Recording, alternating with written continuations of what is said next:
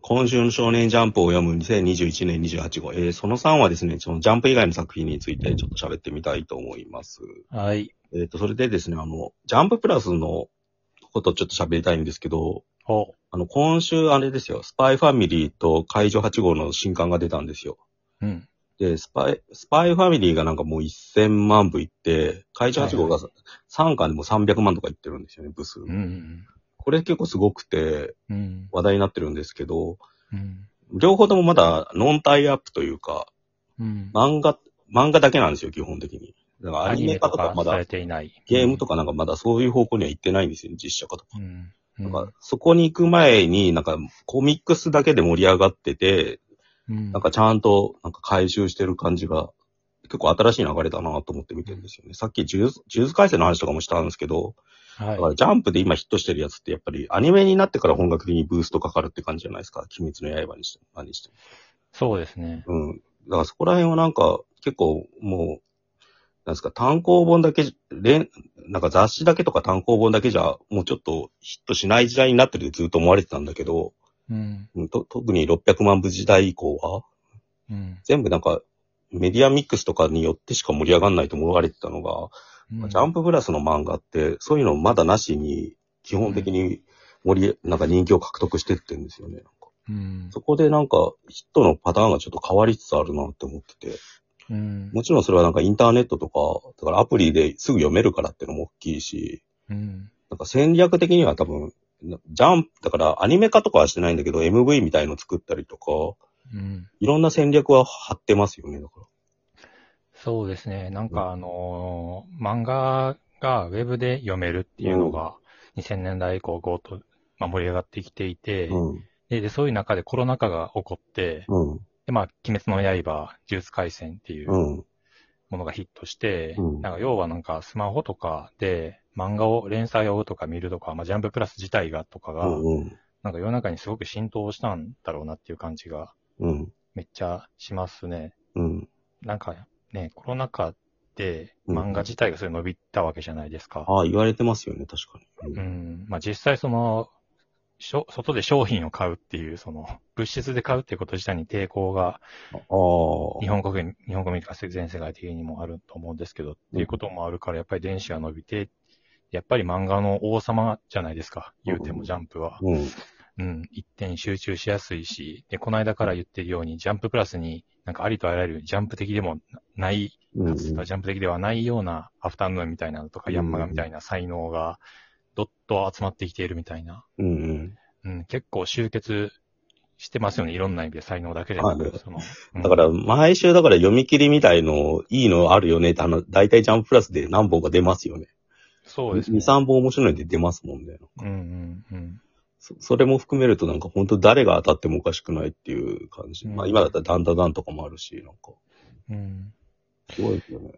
やっぱりその、鬼滅の刃のヒットって異常な、メガ、メガヒットどころじゃないというか、その上うんの、うんさらに上のヒットみたいな感じじゃないですか。しかも、原作をまだ全部アニメ化されてないから、うん、うん。これからどんどんどんどん偉いことになっていくのが見えてるから、うん。もう周平氏はここにぶっ込むでしょう ね、それは。でも、ただ順番的にはやっぱ火つくまで時間かかったじゃないですか、鬼滅だったら、どうしても。技術にしてもやっぱコミック、た本誌では盛り上がってるのはわかるけど、それが一般層に届いたって思えるまでに行くにはやっぱアニメが間挟まなきゃいけなかったけど、うん、スパイファミリーとかそういうのなしでもう1000万いっちゃってるっていうのは結構すごいなって思うんですよね。なんかあの、中間の、うそん。の、よ要は昔だったら、うんえっ、と、まあわかんないですけど、気づいてないだけで、うん。プロモーションとしては、うんまあ、単行本出したとしたら、まあ、次アニメ化、ゲームう化んみたいなメディア、わかりやすいメディアミックスうんだけのような印象があったんですけど、まあ、当時子供だったし、うん。全部追ってなかっただけかもしれないですけど、でもなんか、最近はアニメ化に至る前に、いわゆる、まあ、昔もあったけど、まあ、ボーイスコミックがあったりとか、あと、YouTube とかで、なんていうのかな、ああいうの。 MV みたいなやつですよね。そう、コマだけを抜き出して、ああ、あるあるある。完全なアニメじゃないんだけど、うん BGM つけて、ボイスコミックとか言うよね。ボイスコミックとか、あとなんか、まあ、ププロモーションビデオみたいなやつだけ作るとか、うん。まあ、さ今で言うと、あのー、さっき言ったジュース回戦の映画のうん予告編みたいなのものが、うん。うん。あのー、ゼロ感、ジュース回戦あゼロあはい感はいのコマから抜き出して多分作ってるんですよ、うん。なんかああいうものをなんかこう段階的に売れるまでの間にどんどん作っていったり、あとなんか渋谷とかの、えっ、と、駅のホーム、ああ、ホームじゃないややりますよね。うん。構内かのうん広告とかやったりとか、まあチェーンソーマンで言うと、まだアニメ化決まったぐらいなのにそ、うですね。駅シビジョン街中そうそのうそうビビルのとかにやったりとか、結構その、宣伝を段階踏んで、うん。アニメ化とかもしてない作品に関しても、うん売るぞって決めたり、話題になってんなってなったら、まあ、怪獣8号とかもそうですけど、やってるなっていう、なんか、そうですね。ちゃんとプロモーションの仕方をめちゃめちゃ考えて、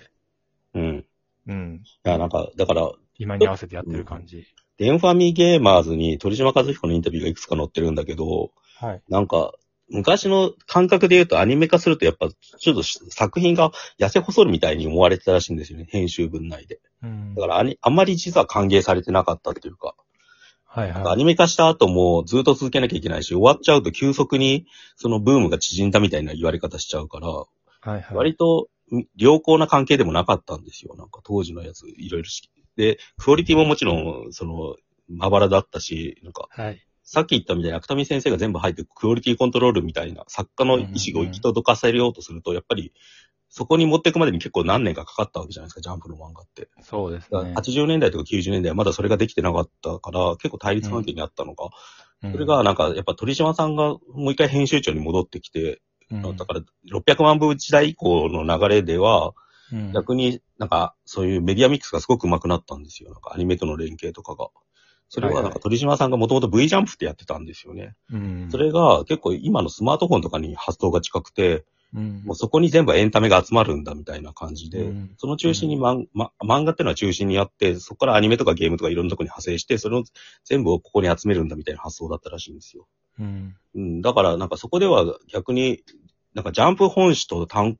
漫画の主従関係がちょっと崩れちゃったというか、うん単行本派が一気に増えたらしいんですよね、なんかその辺から。うんだからワンピースの売り上げの方がジャンプ本誌より上みたいになっちゃった状況だったっていうう。んだからそうなると結構漫画の存在意義みたいなものとか、連載で乗ることの意味みたいなのがちょっと弱まってた時期がずっとあったんですよね。うんそれが、やっぱりその辺、それって俺なんか、じゅ呪術までは割とそういう傾向にあると思うんですけど、それがなんかチェーンソーマンとか、さっき言ったスパイファミリーとか、た怪獣8号とかの、うんあじゃあジャンプアプリ系のやつ、ジャンププラス系のやつになってくると、まあきなんか漫画があくまで主主としてあって、すごく大事にし、中心に持ってきてるって感じがするんですよ。ま漫画っていうのは単行本がってことそうですね。物語、雑誌うん、作者が書く漫画としての物語がまず一番に大事に考えてて、うん場合によってそれが終わるまでは本当にメディアミックスみたいなのは一切しないみたいなうんやり方にもなってるわけじゃないですか。うんだから、なんかが変わったのかなって思うんですよね、それって。うん編集者のも、もしかしたら林志平さんとかのなんか戦略なのかもしれないですけど。うん。まあやっぱりなんか、うん、鬼滅はちょっと置いといて、基本的にやっぱうんファンに受け入れられないと、うん深く、狭く深く掘るっていううんことをしていかないと、まあお金の取り方として、うん。ファンの人にそっぽ向かれたら、もうどうしようもないうん。うん。時代じゃないですか。うん。オンラインサイン論とかあるように。うん。だから原作を完結させてがやるっていうのは、要はアニメオリジナル展開を勝手にやらないっていうそうそうか、まあ作者を介入させるのもそうだし、うんまあ、とにかくファンの人にしっかりお金を落としてもらうっていううことん。が前提で、その、ビジネス展開組んでいくというか、うん。だから回収できるみたいな感じにしないといけないところもあるのかなっていうふうには、うん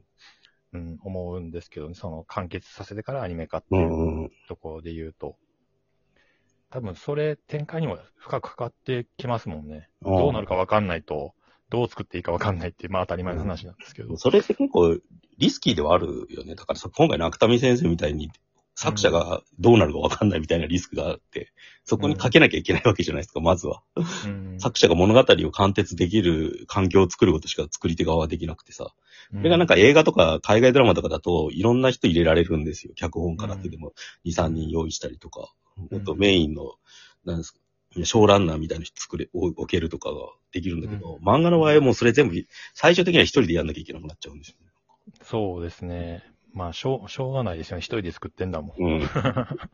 ら、だからすごい、なんかアアナログな手段なんだけど、さ最大限に物語としては武器になってるみたいな。まあでも作家の性質として、いや、俺は漫画だけ書くから、あとは勝手にやってくれっていう人もいるでしょうね。うん。たまたま、あの、芥見さんとか、うん。小田栄一郎とかそういうタイプだっただけで、いうん。や別に足立光みたいに、みたいに、いや勝手にやってくれっていう人もいるでしょうし、うんうん。うんそうですね。まあでも、やっぱり大きく当てようとしたら今はもうそっちの方向に行くしかないんだろうなっていう感じはすごいしますよね。漫画自体の力が戻ってるってのもあるんですかねなんかでも。なん、なんていうんですかね、要は音楽もそうだったんですけど、音楽そのものはみんな大好きでお金を払ったりとかき、きみんな聴いてるんですけど、うん CD が売れないだけでやってみたいなことと似たようなとこなのかなっていう。漫画自体は、